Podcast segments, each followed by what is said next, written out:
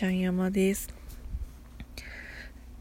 家出ようと思ったら自転車パンクしてていつもやったら職場の近くの自転車屋さんにお世話になってるんやけど家の近所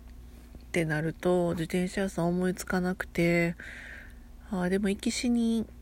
九条の商店街の中に自転車屋さん1個あるなと思ってそこ持っていこうと思って出勤がてら歩いて行ってみたんですけど